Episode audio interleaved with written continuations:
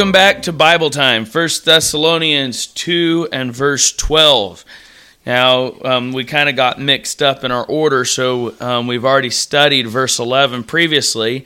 We studied verse 10 yesterday. Ye are witnesses, and God also, how holily and justly and unblameably we have we behaved ourselves among you that believe. And we looked at how the apostles set forth their behavior as an example to the church and of the and of how to try an apostle that says they're an apostle and are not an apostle. You can tell by their behavior.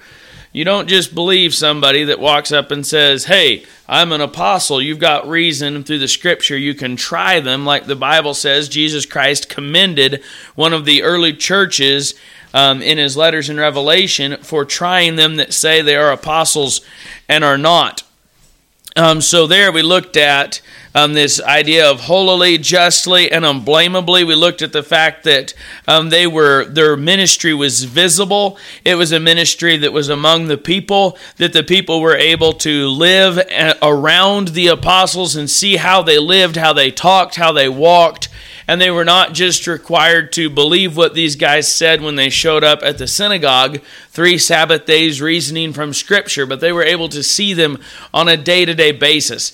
And this is one of the benefits, by the way. We didn't touch on this yesterday, all this by way of quick review, but we didn't touch on this yesterday when Jesus sent out the apostles and told them to go out two by two, he told them to stay um, in whatever house to inquire who in the city was worthy and to there abide until they departed thence.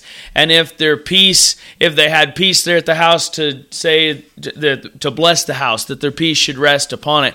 And if they did not have peace, if they were not received, um, at the house to shake off the dust of their feet. And he said it'd be more tolerable for the city of Sodom and Gomorrah at the day of judgment than for that city. What is the purpose for Christ's command? Why did he tell them to take neither purse nor scrip? Now, later, after they came back, he told them in another time, take purse and scrip. He told them, You didn't have a sword before, take a sword before. So there's times and there's seasons, and there's places and there's events. There's different ways to take the gospel. David Livingstone had a rifle, and he took it with him into the bush in Africa, and he saved a native village from the attacks of a lion. The lion actually lunged at him. They went out to hunt it, and he fired a shot, and the bullet went through the lion's heart, and the lion landed on David Livingstone smashed him down to the ground. A big old heavy lion. I don't know how much a lion weighs, something like 300 pounds or something, right?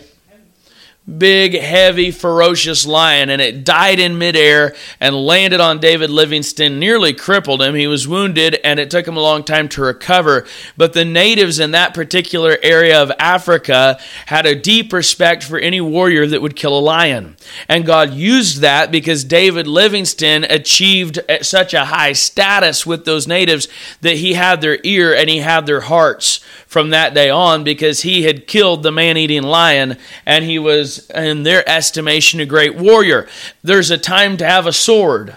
And there's a time to not have a sword. There's a time to go and stay in another person's house, and there's a time to have a bus and to drive the bus around and stay on the bus. There's a time to stay in a hotel. There's all kinds of different modes, but the basic idea that Jesus gave in those commands was to put the people in constant contact with the people they were ministering to. And we talked yesterday about how the fact that um, apostolic behavior was a behavior that brought them into close proximity and contact with their people. They were visible, they were transparent, they weren't living in these resorts and flying their fancy, um, um, fancy jets everywhere that they wanted to go. They weren't driving around in the back of a limousine, sheltered and protected from the people. They were in and amongst the people that they ministered to. And that's along the lines, by the way, that Hudson Taylor took with China Inland Mission. And it's along the lines that Adoniram Judson took whenever he started the mission to Burma and many other, uh, most other, if not all, highly successful, God honored, God blessed missions have had a similar trait that they have been in and amongst the people, often eating what the people eat, living in similar circumstances to the, what the people live in, often dressing similarly as, as far as is possible with as far as modesty is concerned as the people that they minister to. But there's times and places again for everything. Um, everybody wants to try and make um, the single, the one way to do missions, and God has given us many ways. But the general idea is that their life was transparent, and that the people could see the, the that these apostles were not just men of God in the pulpit, they were men of God out of the pulpit. So they could see their walk. And this is all going to tie in directly to our text today, verse 12 that ye would walk worthy of God who hath called you unto his kingdom and glory. Let's read that verse again. 1 Thessalonians 2:12 that ye would walk worthy of God who hath called you unto his kingdom and glory. Let's pray. Father in Jesus name, help us to walk worthy today. Help us, Lord, to understand your word. Help us to meditate on it. Open our hearts and our minds. We pray that we here in this room, Lord, would be blessed today with your presence and, Lord, with your strength and a resolve to walk worthy, Lord, and to um, walk worthy because you've called us unto your kingdom and your glory. We worship you today and we praise you in Jesus' name. Amen. So the apostles' walk was a public walk. They were witnesses. The people were witnesses of the apostles' walk. And God also was a witness. So they called God to record to, say and to emphasize that their walk when nobody could see them was also pure and also holy. And they said how holily and justly and unblameably. We're not going to get into all that. We already studied it. But we want to remember that holily has to do primarily with their walk before God.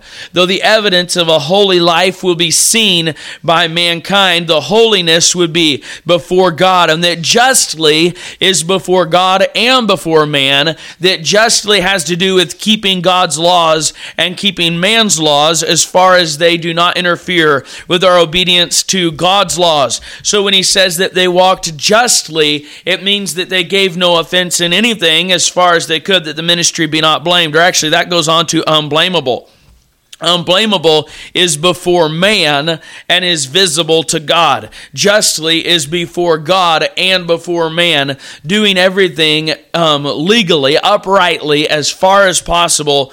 And then unblameably goes the extra mile, giving no offense in anything that the ministry be not blamed. And so this is what we studied yesterday, and it ties directly into walking worthy today. Here, the um, in verse 12, the apostles are commanding the church to walk worthy. In fact, they're exhorting and comforting and charging. In verse 11, the exhortation means encouraging strongly. The comforting means telling them, um, you can do it. You are capable of walking this walk. And the charging is to give the command and say, you must walk this walk. And this is done as as a father doth his children. So, this is from a position of filial affection, of family affection that this charge and this exhortation and this comfort is given. So here the apostle Paul is saying that as a father would come along to his children and say, come along, it's time to go. This is the direction to go. Tuck your shirt in, comb your hair down, um, clean your face up, get yourself ready to go, and then take you the direction that you're supposed to go. Don't turn right. Stay on the path. Don't turn left. Stay on the path. Don't go too slow. We won't get there in time. Don't run ahead. You need to stay orderly. You need to stay in the right place at the right time. Come, hold my hand. Walk beside me. You can do it. Did you get hurt? You'll be all right. Just walk it off. It'll be okay. Get walking. Don't stop. Get in the race. Don't give up. Don't fail.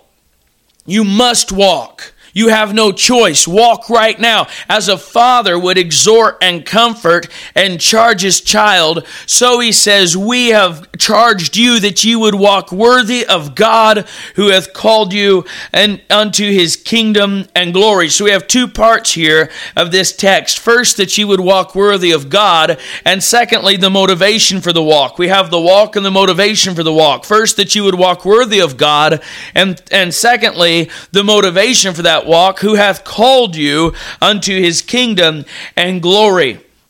So, as we examine the walk here today, we'll consider that this walk is going to be a common theme throughout 1 Thessalonians. Look at 1 Thessalonians 4 1. Furthermore, then, we beseech you, brethren, and exhort you by the Lord Jesus, that as ye have received of us, how ye ought to walk and to please God, so ye would abound more and more. This is not just a common theme in Thessalonians, it's a common theme throughout all the scriptures. So, he says here that as we have, as ye have have received of us, how ye ought to walk and to please God, so you would abound more and more. And this is followed by practical commandments that we'll study out, Lord willing, in more detail when we get there. He says, For ye know what commandments we gave you by the Lord Jesus. A worthy walk, then, is an obedient walk. A worthy walk of God obeys the commands of God. He says in verse 3, For this is the of chapter 4, for this is the will of God, even your sanctification, that ye should abstain from fornication. Sanctification means to be set apart. Now, whenever you find somebody, Pastor Reg uses this analogy quite often. When you find someone that you believe God is in, intending you to marry, and you engage to marry that person and you are considered engaged, how many of you think it's appropriate for you to leave the side of the one that you are engaged to and go and spend the whole afternoon courting another person? Does that sound appropriate? Absolutely not. You are separated unto that person. And then the wedding, that's even during engagement and betrothal. And at the point of the wedding, whenever you come to the marriage altar, you say, Forsaking all others, that you will cleave only to the spouse that God has given you. And when you're married, do you think it's appropriate to go and act married with somebody else? No, it's not. And that's why he uses this example of fornication to contrast sanctification. Sanctification means forsaking all others to cleave only unto the Lord. So a worthy walk is an obedient walk, and a worthy walk is a faithful walk. A worthy walk is a walk that keeps the commandments, a walk that is sanctified and separate from sin. He says that every one of you should know how to possess his vessel in sanctification and honor, not in the lust of concupiscence, even as the Gentiles which know not God, that no man go beyond to defraud his brother in any manner matter, because that the Lord is the avenger of all such, as we also have forewarned you and testified, for God hath not called us unto uncleanness, but unto holiness. So this is the walk that we're called to, and there's more details there that we're not going to study right now. We're going to plow ahead and look at some other aspects of our walk. Look at verse 12, that ye may walk honestly toward them that are without, and that ye may have have lack of nothing. He says there in verse 11 that ye, be, that ye study to be quiet and do your own business and to work with your own hands as we commanded you, that ye may walk honestly toward them that are without, and that ye may have lack of nothing. So there's a walk of obedience and sanctification towards God that we're called to that ye would walk worthy of God. You've been exhorted, you've been comforted, you've been charged as a father would exhort and comfort and charge his children to walk worthy of God. And this worthy walk of God would not only be a walk of obedience toward God and sanctification towards God, but of honesty toward them that are without. What are the two great commandments that God has given? First, that you should love the Lord thy God with all thy heart, mind, soul, and strength. And the second, that ye should love your neighbor as yourself. And if you are going to walk worthy of God, your walk is not confined to the prayer closet, nor is it confined to the workplace or the marketplace. Your walk must be circumspect. We're told in the Bible to walk circumspectly. What does that mean? Get, pay attention. Get your minds engaged here. We're moving along. I don't want to waste your time, but if I move quick, you've got to keep your mind engaged or you'll get left behind and this will all just be a bunch of mumbling to you. I'm trying hard not to mumble. Have a bad habit of it. But it'll all just be a train mental train wreck in your mind and you'll get nothing out of it unless you engage your mind and think about what we're saying today. Circumspectly, circle, inspection are the basic ideas of the words that make up the word circumspectly. It means to walk around and inspect something from all the angles. Whenever I was a young man, we had an opportunity, my dad and I, to use some heavy equipment. Dad had been a heavy equipment equipment operator for the Air Force, and then after that, he'd done it in the private workforce. And he had been an instructor in the Air Force. And as an instructor, he told me that every day, whenever a soldier or an airman goes to get on their heavy equipment, the first thing that they do is a safety check. They walk around the, whole, the piece of equipment and they look at it. A lot of things the government does are over the top, extra, and useless, and I'm sure all the paperwork involved in that safety check was. But they had to walk around that piece of equipment and look at it, and he encouraged me to do that, even though I wasn't going to file all my reports and all my paperwork that proved that I did it, which would be all the extraneous stuff. And he taught me to walk around and look and, and ask the question if I back up, am I going to hit something? If I turn this boom, is it going to hit something? Is there something I can't see around here? Is there a way somebody can get hurt or something can get destroyed? Is there something wrong with the equipment that I didn't notice yesterday? Uh, is the equipment greased? Is it oiled? Is it serviced? Check the oil. Check the transmission fluid. If it's time to check it, do the basic maintenance. Lubricate the joints. Walk circumspectly. Check the whole thing out and then go to work. And God is calling us to a worthy walk. He's calling us to walk worthy, and we must walk circumspectly. You know, a lot of people will get the idea it's time to do Christian work. And so they'll get a bulldozer mentality and they'll grab their Bible and a box of tracts and they'll run out on the street and they'll start bulldozing people over with the gospel and they're not walking circumspectly. They're not walking worthy because they're not checking all the angles and all the directions. We're commanded by God to keep His commandments. We're to walk worthy towards God. But here in verse 12, we're told to walk honestly toward them that are without, that we may have, that ye may have lack of nothing.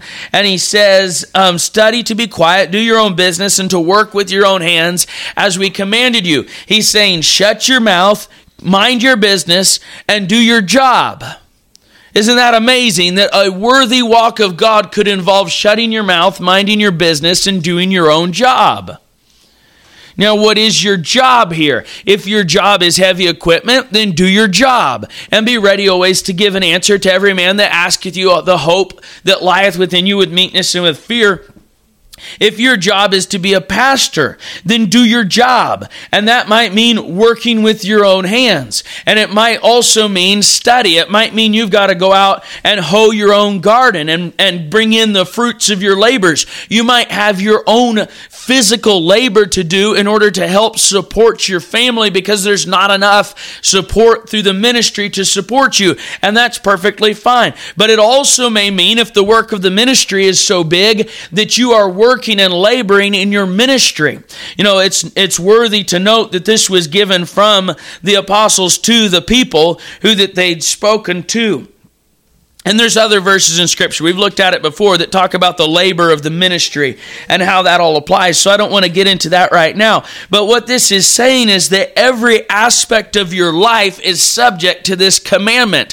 Whether you are at work or whether you are at play, whether you are at the market or whether you are at the hospital, wherever you are at, whatever you are doing, you are to walk worthy, to walk worthy towards God, keeping his commandments, and to walk honestly toward them that are without, giving no occasion to the adversary to speak reproachfully.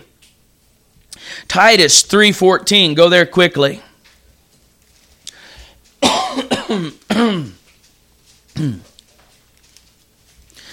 Titus 3:14 he says here, bring Zenas the lawyer in verse 13, and Apollos on their journey diligently, that nothing be wanting unto them. And let ours also learn to maintain good works for necessary uses, that they be not unfruitful. So the lawyer, whether he was a lawyer in secular law or whether he was a lawyer in um, as a Jew that had been saved. That doesn't sound like a Jewish name to me. In any case, this man had a clerical type job, and Apollos was a preacher. He says he's known as a preacher there. If you read Corinthians, bring Zenas the lawyer and Apollos on their journey diligently, that nothing be wanting unto them. And let ours also learn to maintain good works for necessary uses, that they be not unfruitful. So here he's telling them to stay busy doing good things. You know, Jesus went about doing good, the Bible says. Take advantage of opportunities that come up in your life to do good. You know, you might say, well, I think we need to go down to the nursing home and try and share the gospel with some people there, but I'm not really sure that that's the best thing to do right now. I need to go pray and ask God. And, uh, well, I didn't hear from God today that I should go down there. I didn't hear for today that I, tomorrow that I should go down there. And you just never do anything because God didn't explicitly tell you. Well, God did tell you. He told you right here in Titus, and let ours also learn to maintain good works for necessary uses. This that they be not unfruitful. He's saying take advantage of opportunities that come into your path to do good and to do right. And so this is part of the walking worthy that he's talking about. Go to James. James chapter 1. Walking worthy is walking towards God, obeying God, obeying His commandments, loving God with all your heart, mind, soul, and strength, but it's also loving your neighbor as yourself. You shouldn't have to be told to share the gospel with your neighbor. You shouldn't have to be told uh, to be fruitful in good works. In fact, God said, I have chosen you and ordained you that ye should bring forth fruit. Now, we could get in off on this. If you are not loving God primarily, if you're not walking in the Spirit, you're not going to have any fruit anyway, but we'll get possibly more on that later um, as we study this. James 1:27. Pure religion and undefiled before God and the Father is this to visit the fatherless and the widows in their affliction and to keep himself unspotted from the world. You say, well, I'm not sure what the will of God is for my life today. I'm not sure if I should go to Africa. I'm not sure if I should go to Australia. I'm not sure where I should go today. Be careful to maintain good works to necessary uses then. Visit the fatherless and the widows in their affliction. Keep yourself unspotted from the world. There's a walking worthy that God is calling you to today. Do you hear me? Do you hear me? There's a walking worthy today that God is calling you to do. We're, we're exhorted, we're comforted, we're charged to walk worthy. Maintain good works to necessary uses. Walk honestly toward them that are without. Walk in a manner that pleases God. James 2:17. Even so faith if it hath not works is dead being alone. Yea, a man may say, Thou hast faith and I have works. Show me thy faith without thy works, and I will show thee my faith by my works. 1 Peter 2. You say you have faith in God, walk. Prove it, walk it, live it. Be what you claim to be. Um, 2.12 in 1 Peter, having your conversation honest among the Gentiles, that whereas they speak against you as evildoers, they may by your good works which they shall behold glorify God in the day of visitation. Did you hear what he just said? He said, Your good works which they shall behold. What good is your ministry if nobody ever sees it? If nobody is ever touched by it, what good is your ministry? What good is your life? God calls you to walk worthy. And there's an aspect of that where you study to be quiet and do your own business and labor with your hands. And there's an aspect of that ministry that God has called you to where you need to get out and visit the fatherless and the widows and their affliction and to keep yourself unspotted from the world. Um, go to 1 John 2 6. This is where we're commanded to walk as Christ. It says, He that saith he abideth in him ought himself also so to walk even as he walked. So Jesus had um, a full time ministry, by the way. Jesus, during his ministry, had a full time ministry. Somehow he provided for his widowed mother while he was in his full time ministry. But according to the record of Scripture, he did not work a paying job during that time. Isn't that interesting? That verse that says, If any man provide not for his own, even especially they of his own house, he is worse than an infidel. Jesus Christ um, fulfilled providing for his own, even in a full time ministry capacity. I hear some people talk about Peter, whose um, mother in law was sick, so he had a wife, and um, to some degree must have had possibly had children. That history says that he does, did. The Bible doesn't but history says that he had children. And so people will use Peter and they'll say, uh, well, he um, left his family to follow Jesus. Well, yes, he did, but he provided for them. Providing for your family doesn't necessarily mean you work a paying job, it means you provide their needs. It means that they have what they need, and God gets to define what those needs are, by the way. He said, having food and raiment therewith be content. I know that doesn't fly in America, but that is what God said. Even though Americans don't believe that verse, but that's what God said. And it's hard to deal with that. What's, you think about not having a house, that'd be hard. That would be hard. But the Bible says the Son of Man hath not whereof to lay his head.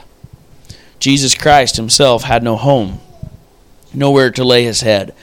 Um, John 1 6 says, If we say that we have fellowship with him and walk in darkness, we lie and do not the truth. But if we walk in the light, as he is in the light, we have fellowship one with another, and the blood of Jesus Christ, his son, cleanseth us from all sin. Go to Galatians quickly.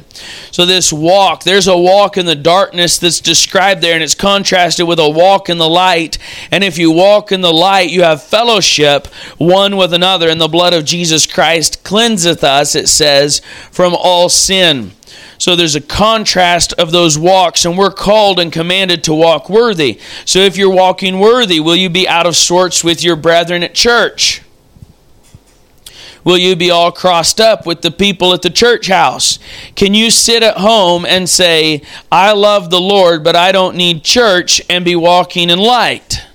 No, that's the biggest, dumbest mess of a lie out of hell it's, it's absolute stupidity. It's hypocrisy. You're walking in darkness. You know not at what you stumble. If we walk in the light, he says, as he is in the light, we have fellowship one with another, and the blood of Jesus Christ, his Son, cleanseth us from all sin. Now we go on to Galatians chapter 5 and verse 16. This I say then, walk in the Spirit, and ye shall not fulfill the lust of the flesh. So this is how to walk. This is how you should walk walk in the Spirit. How am I going to walk worthy? Walk in the Spirit. And ye shall not fulfill the lust of the flesh. For the flesh lusteth against the Spirit, and the Spirit against the flesh. And these are contrary the one to another, so that ye cannot do the things that ye would. But if ye be led of the Spirit, ye are not under the law. So this walking in the Spirit is the means by which we walk worthy. Now, I used to think that walking in the Spirit was a work. Look over here at verse um, 25 of Galatians 5. If we live in the Spirit, let us also walk in the Spirit. You can turn to Romans 8. Well, we're um, speaking of that there. I used to kind of think that walking in the Spirit meant uh, was a work that I would do. That you see, you've got the fruit of the Spirit, right? Love, joy, peace, long suffering, gentleness, faith, meekness, temperance. Gentleness is in there somewhere. Goodness. You've got the fruit of the Spirit, and so you're supposed to walk in the Spirit. And that means that you're supposed to, you, you are supposed to produce the fruit of the Spirit, which means that you're walking in the Spirit. That was how I thought. And that's how most people think about it, as far as my experience is concerned, um, both in, in what I've read and heard and seen in church throughout my entire life. That is the general consensus that to walk in the Spirit means I need to memorize certain verses, do certain things, and make it happen in my strength, and that proves that I am walking in the Spirit. Uh, the general idea is that to walk in the Spirit means that I conjure up the ability to do what God said to do and manage to um, walk in that spirit. It'd be kind of like if your kid wants to go to the store with you and you're leaving in the car and you say, Walk with daddy to the store, or go with daddy to the store. And the kid goes out and stands beside the vehicle. And you start the engine and take off for the store, and the kid is running next to the car, panting and sweating, trying to go with dad to the store. That's how I lived all those years trying to walk in the spirit. But all God's asking you to do, we'll find we'll see it here and we'll we'll find out what it is and we'll remind me. We'll go back to that analogy. Romans 8, 4, it says that the righteousness of the law might be fulfilled in us who walk not after the flesh, but after the spirit. For they that are after the flesh do mind the things of the flesh, but they that are after the spirit the things of the spirit. For to be carnally minded is death, but to be spiritually minded is life and peace. Because the carnal mind is enmity against God, for it is not subject to the law of God God, neither indeed can be. So then they that are in the flesh cannot please God. So that boy running along behind the car is like the Christian who says, I'm supposed to walk worthy, and then he sets out to run as fast as he can by the car while it goes down the street. He's running in the flesh. Now, his attempt is to please God, but he is carnally minded in his attempt to please God. He is trying to do what God told him to do, and therefore he, the carnal man, is the one doing which means he is carnally minded. You can be carnally minded and go to church. You can be carnally minded and preach a message. You can be carnally minded and cast out devils, or try to anyway, because there'll be many that say, Lord, Lord, have we not cast out devils in thy name? And he'll say, Depart from me, ye that work iniquity, I never knew you. You can read your Bible carnally minded and in your flesh. Every Christian exercise that you do, you can do in your flesh. Imagine that little boy running beside the car and the car's getting further and further away, and the car's not getting tired. But he is. And he's getting side stitches, pain in his side, and he's pushing on his rib cage and trying to pressurize air into his lungs to take away the pain. And he's gasping for air. And he's saying, Father, you said go with you said I could go with you. And I'm trying. I'm trying so hard. And I'm out of strength. You're going too fast. Help, Father. Help, Father. All the while never realizing that he's not in the spirit at all. He's in the flesh. He's walking in the flesh. And pretty soon he falls down in the ditch and lays there in all the trash in the ditch, weeping and howling and crying and kicking his feet because God didn't take him along like God said he would. And then he's blaming God for the fact that he's not walking worthy. And now he's got excuse to sin because he's laying in the ditch anyway. And so then begins a sin cycle and all kinds of things that accompany it. What God is calling you to do is get in the vehicle. All your part is, listen to me today, your part is to get in the vehicle and to stay in the vehicle of walking in the Spirit. We're not talking about salvation, we're talking about a total reliance on God. God says, Walk in the Spirit, and ye shall not fulfill the lusts of the flesh. And so we say, Yes, sir, God. So I'm not going to fulfill the, fulfill the lusts of the flesh so that I walk in the Spirit. And God says, No, walk in the Spirit, and ye shall not fulfill the lust of the flesh. And you say, Yes, God, I'm not going to fulfill the lust of the flesh. That way I can walk in the Spirit. Do you copy? Are you following this?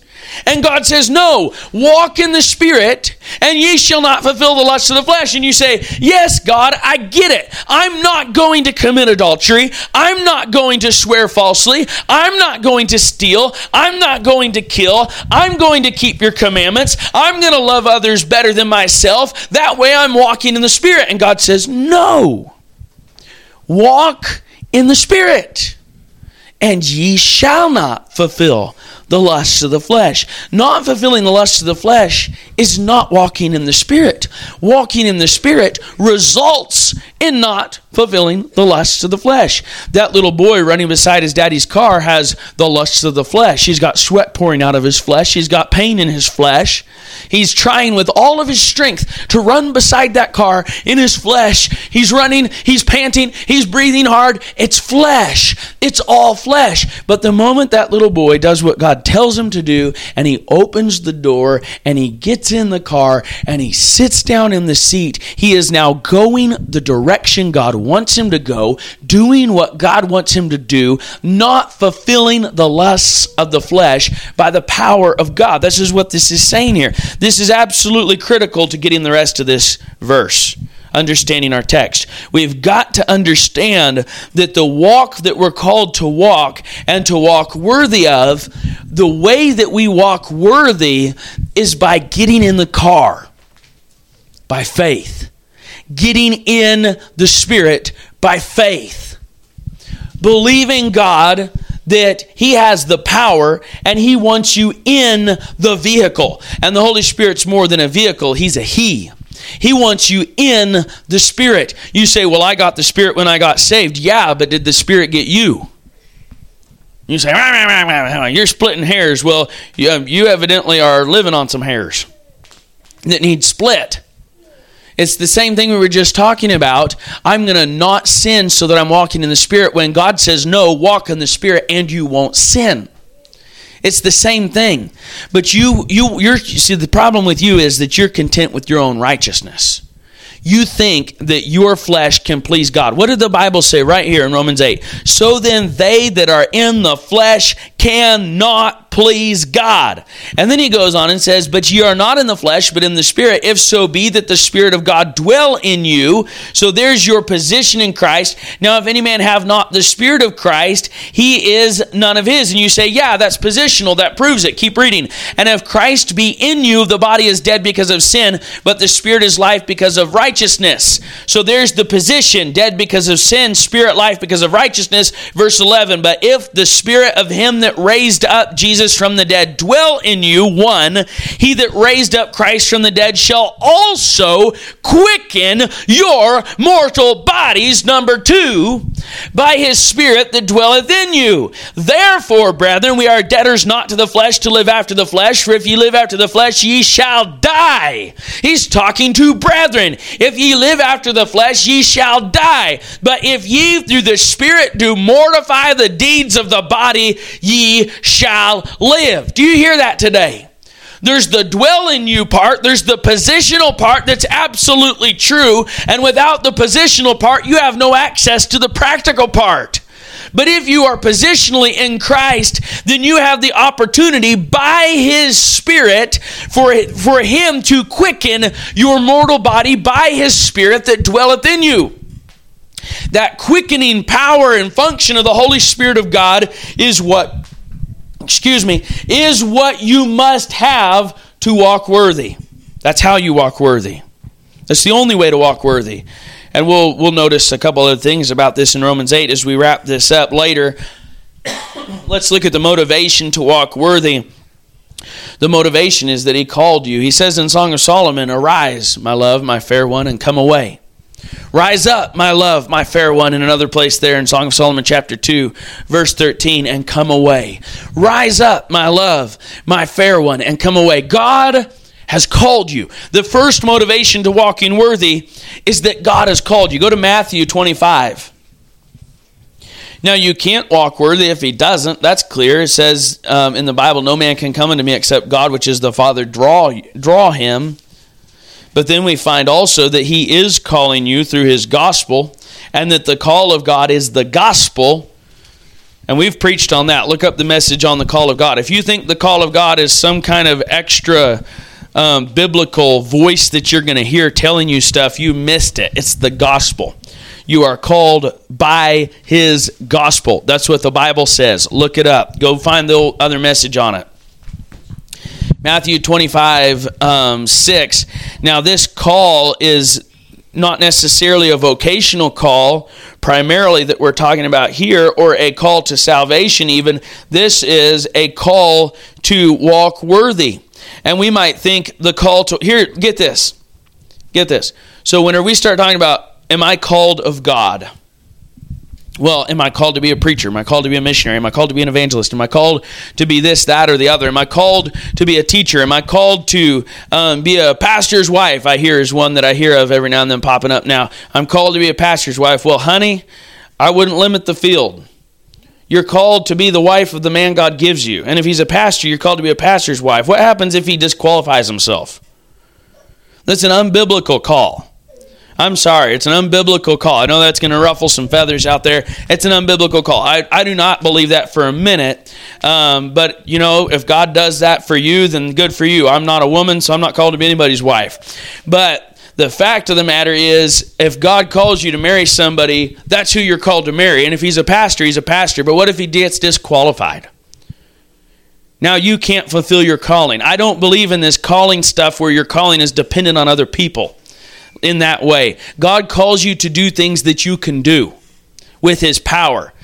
Uh, anyway, moving on. You can disagree with me on that if you want. Um, so here, the call, we think of the call of God first primarily as a vocation. And we're always looking for a vocation. Is it a missionary that God's calling me to be? Is it is God calling me to be a husband? Is God calling me to be a mommy? Um, whatever it is God's calling you to be, the first thing God's calling you to do is to walk worthy. Do you hear me? God is calling you to walk worthy. You are called. Paul said to the Corinthian church, to the saints, called to be saints, to the church at Corinth, called to be saints. You have a call to walk worthy. You have a call to be a saint. You have a call to love God because He loves you. God loves you. God chose you. And God wants you in His presence. That's His call. He's called you to His presence. He's called you to love Him. He's called you to enjoy Him. He's called you to worship Him in the beauties of holiness. He's called you to sanctification. Come out from among them and be ye separate, saith the Lord. We're going to look at a call here in Matthew 25 and verse 6. It says, In midnight there was a cry made, Behold, the bridegroom cometh, go ye out to meet him. This is the parable of the ten virgins, the um, five wise and five foolish. Then shall the kingdom, in verse 1, then shall the kingdom of heaven be likened unto ten virgins which took their lamps and went forth to meet the bridegroom. And five of them were wise and five were foolish. They that were foolish took their lamps and took no oil with them, but the wise took oil in their vessels with their lamps. Well, the bridegroom tarried, they all slumbered and slept. And at midnight there was a cry made Behold, the bridegroom cometh. Go ye out to meet him. Then all those virgins arose and trimmed their lamps, and the foolish said unto the wise, Give us of your oil, for our lamps are gone out. But the wise answered, saying, Not so, lest there be not enough for us and you, but go ye rather to them that sell and buy for yourselves. And while they went to buy, the bridegroom came, and they that were ready went in with him to the marriage, and the door was shut. Afterward came also the other virgins, saying, Lord, Lord, open to us. But he answered and said, Verily I say unto you, I know you not. Watch therefore, for you know neither the day nor the hour wherein the Son of Man cometh. So, this concept here is the concept of a call up to glory, a call to the kingdom, a call to the marriage feast. And there's a call coming to that too. There's a call coming to the marriage supper of the Lamb whenever the dead in Christ shall rise first, and afterwards they that are alive and remain will be caught up to meet him in the air. And that's coming up right here in First Thessalonians. We're going to get into that by the time we're done with studying this book. But here's this call that goes out, this cry of God calling you into His presence, God calling you into close communion. And that cry and that call is in a daily way, in a daily measure, applied to every Christian alive that God is calling you to come away, calling you to be separate, calling you to walk worthy, calling you to lovership, calling you to fellowship, calling you to spend time with Him and to worship Him and to love Him and to adore Him and this call that God has called you to is our first and primary motivation to walk worthy. To walk worthy. Matthew 28, um, chapter 28 and verse 9 here Jesus has just risen from the dead, and as they went to tell his disciples, behold, Jesus met them, saying, All hail! And they came and held him by the feet and worshipped him.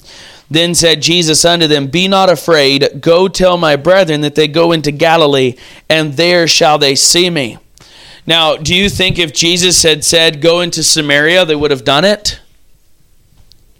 What do you think? Yes.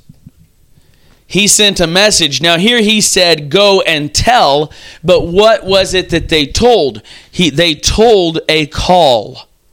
A call to come and there they would see him, right?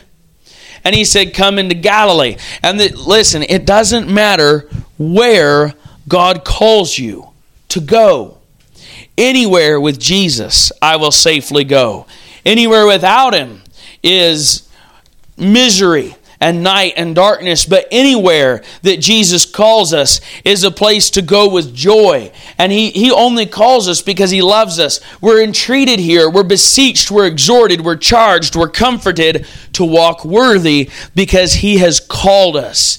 Imagine a woman on her marriage day, she's waiting for her bridegroom, and He calls and says, The marriage is ready, come and marry me. Do you think it matters how she has been behaving leading up to that?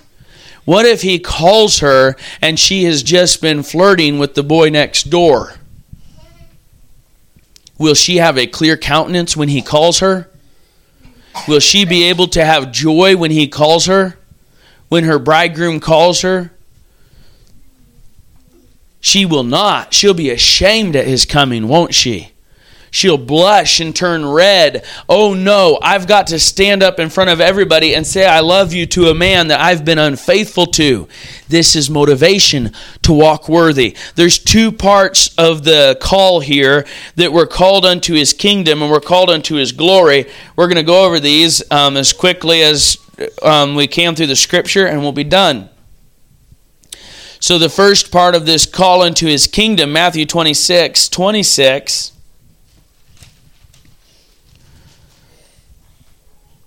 And as they were eating, Jesus took bread and blessed it and brake it and gave to the disciples and said, Take, eat, this is my body. And he took the cup and gave thanks and gave it to them, saying, Drink ye all of it. This is the Last Supper.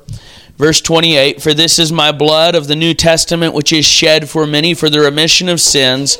But I say unto you that I will not drink henceforth of this fruit of the vine until that day when I drink it new with you in my Father's kingdom. The first call, the first thing that we're called to here in our reason to walk worthy, first we're called by Him, and that's reason enough. But He didn't call us to Galilee, He called us to His kingdom. Anywhere with Jesus, I can safely go. If he calls me to Burma, if he calls me to Siam, if he calls me to Madagascar or Somalia, if he calls, and some of you that know your history and know your geography know that some of those places are some of the most horrible and uh, deadly places on earth to go, especially that last one with the gospel of Jesus Christ. If he calls me to Canada, Canada, if he calls me to Alaska, if he calls me to Japan, if he calls me to live in the little town in Norwood, Missouri if he calls me to work a vocational job and be a witness in my workplace, if he calls me to sit in a pew and back up a pastor, if he calls me just to be um, um, just a faithful man, whatever he calls me, wherever wherever I go with Jesus will be good. But Jesus didn't just call me. Listen to me. Jesus didn't call me to just go to a nursing home.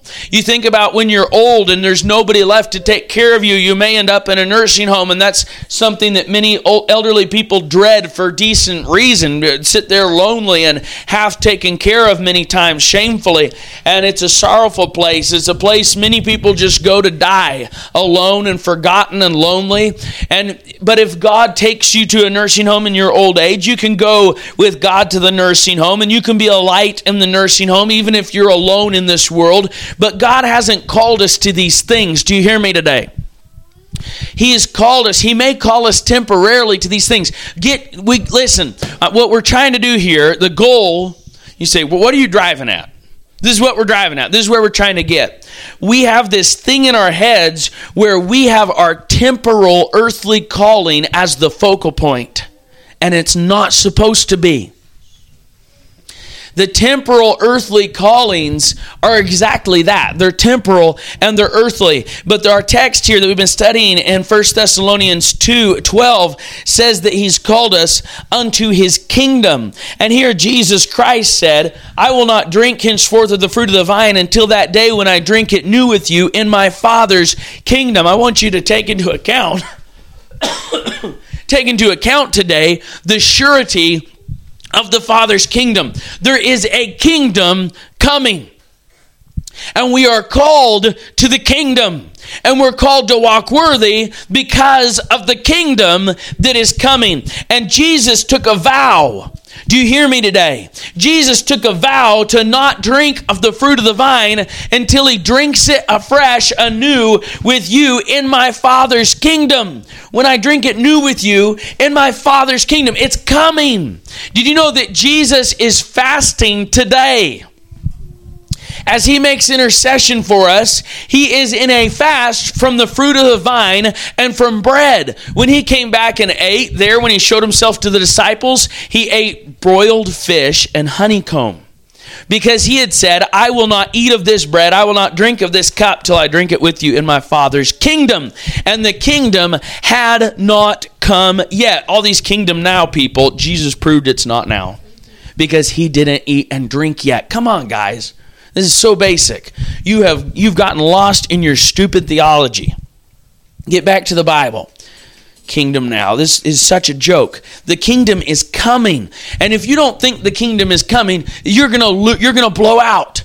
We're called to walk worthy because of the kingdom. He's called us to walk in the kingdom. And in the kingdom we're going to have places and we're going to have honor with Christ. Go to Matthew 27, 11. Matthew 27 11. A kingdom has a king, and Jesus stood before the governor. This is where, well, he was still being persecuted and about to be um, hung on the cross. And the governor asked him, saying, Art thou the king of the Jews? And Jesus said unto him, Thou sayest it. Jesus did not deny it, but Jesus would not himself profess it because it was obvious that he was the king and the king doesn't have to justify himself. Look at verse 37 of Matthew 27. Pilate got the message and set up over his head his accusation written, This is Jesus, the king of the Jews. Go to Matthew 25. We're not going to look at much here. Just look at the first verse, for example. Then shall the kingdom of heaven be likened unto ten virgins. Verse 14 For the kingdom of heaven is as a man traveling unto a into a far country and he goes on with these kingdom parables, and there's others before it as well. Um, in the preceding chapter, in chapter 24, speaks much of the kingdom. Chapter 24, verse 14 says, And this gospel of the kingdom shall be preached in all the world for a witness. If you go to Ezekiel 40 through 48, you guys don't have to study all that out right now, um, but Ezekiel 40 through 48 is kingdom rules and kingdom revelation from God about the kingdom that is going to come. Go to Isaiah 32. There is a kingdom coming, and we're called to walk worthy because he called us and he, where did he call us? He didn't call us to galilee. He didn't call us to the gallows. He didn't call us to the hangman's noose. Now there may be a temporal calling to the stake to burn at the stake.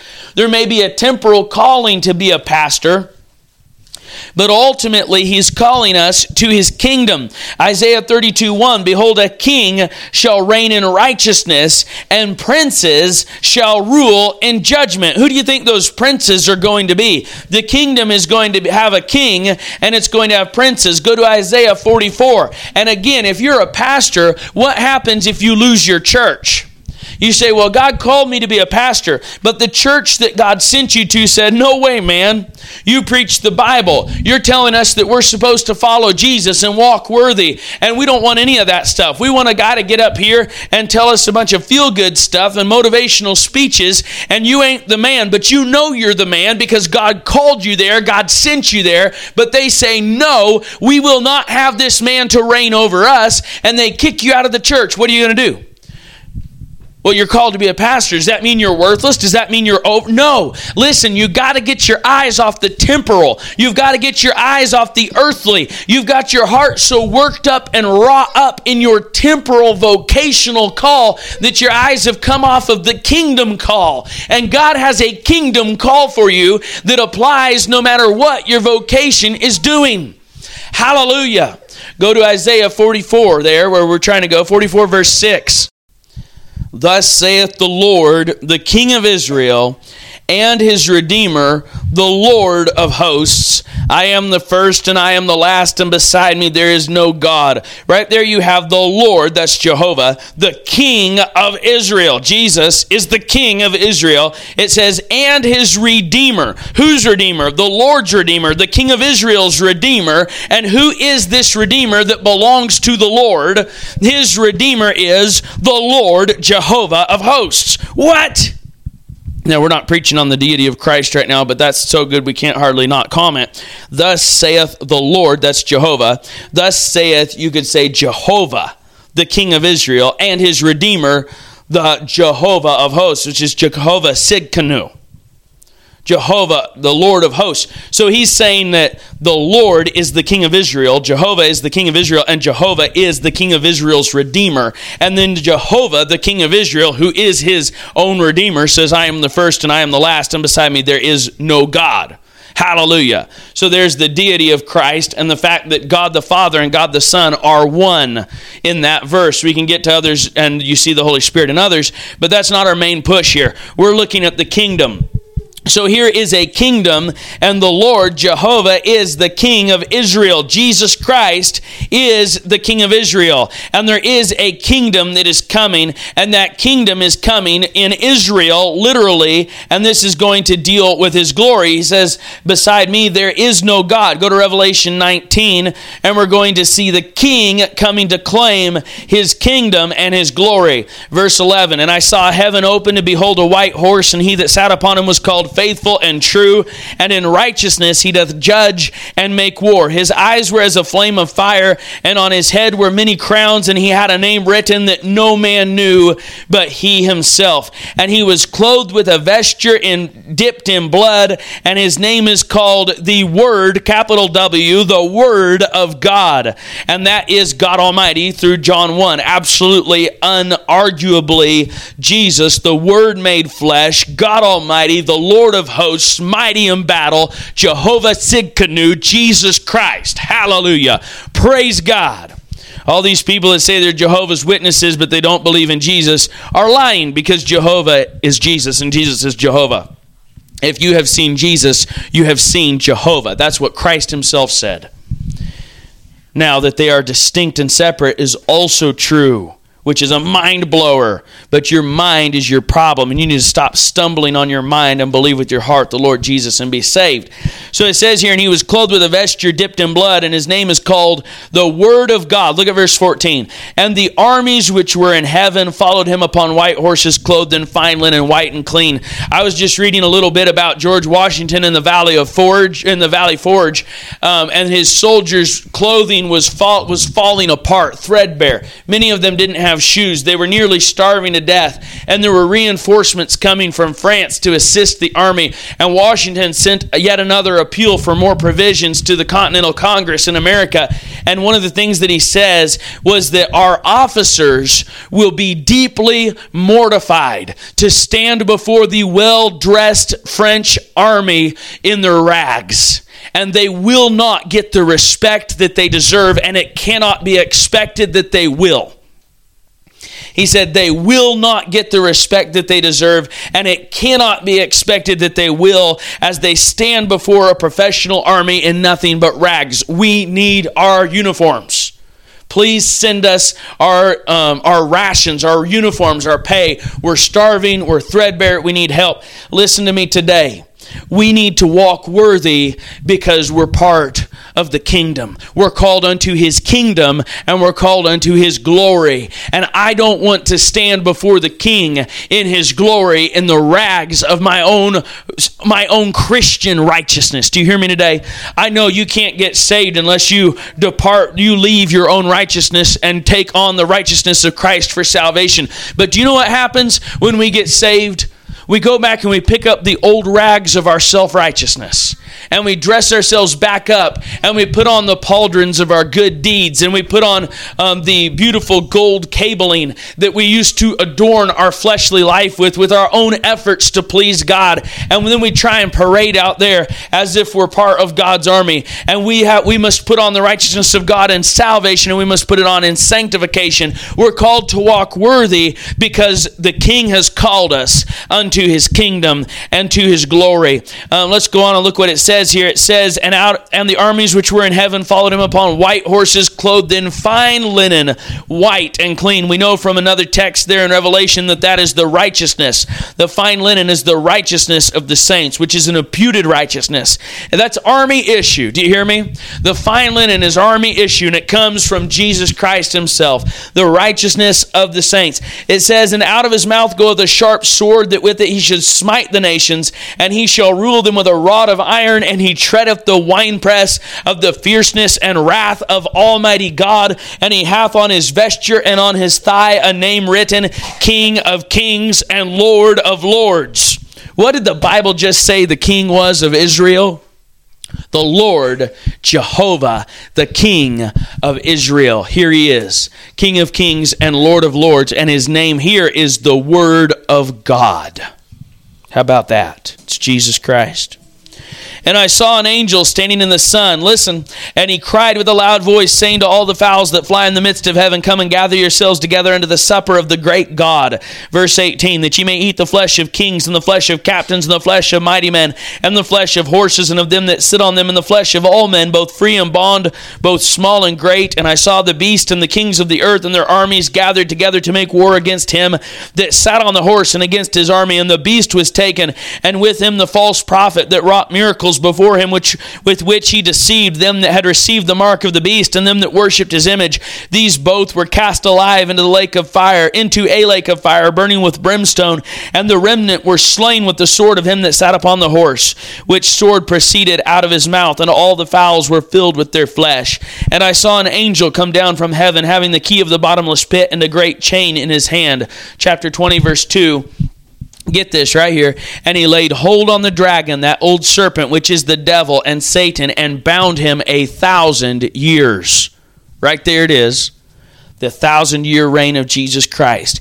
And cast him into the bottomless pit and shut him up and set a seal upon him that he should deceive the nations no more till the thousand years should be fulfilled. And after that he must be loosed a little season. And i saw thrones and they that and they sat upon them and judgment was given unto them. And I saw the souls of them that were beheaded for the witness of Jesus and for the word of God, which had not worshipped the beast, neither his image, neither had received his mark upon their foreheads or in their hands. And they lived and reigned with Christ a thousand years.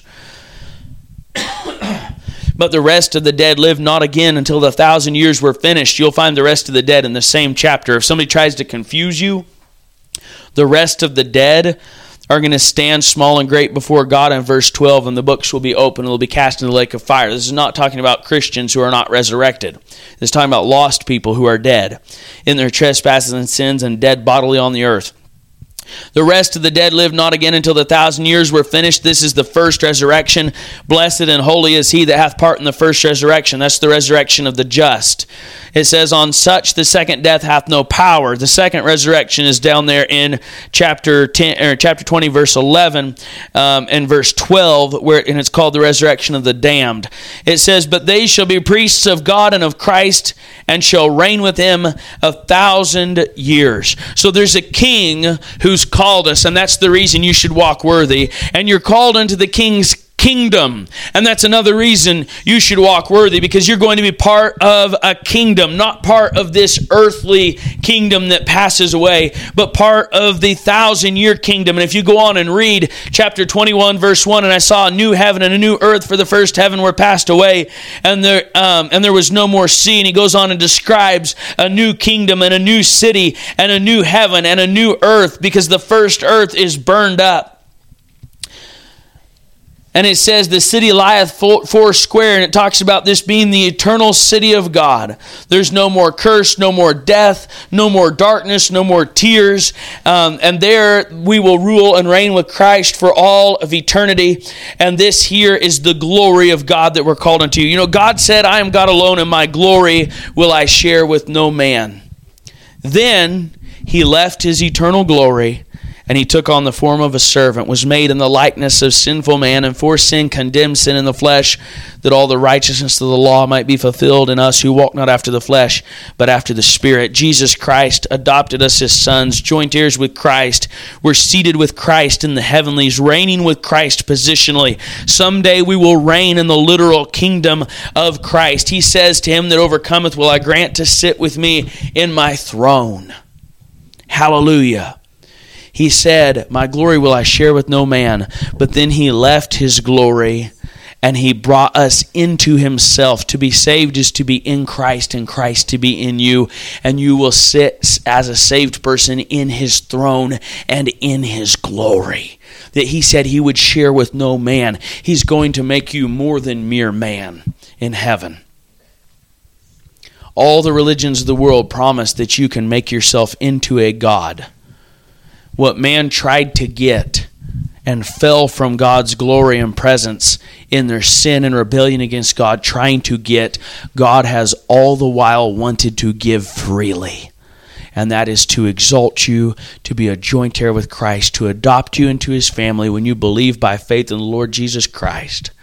And then you will be, as he said, sons of God, little s, sons of God, worshiping Jesus Christ, the Son of God, but in Christ, and Christ in you. And this is why we're called to walk worthy to his kingdom and his glory. He's called us to his kingdom and to his glory. He'll not share his glory, but he'll call you to his glory. And you'll be part of his glory. You say, Well, we're created to give glory to God. Yes, but God's going to give glory to us to give to God. It's the only way to give glory to God.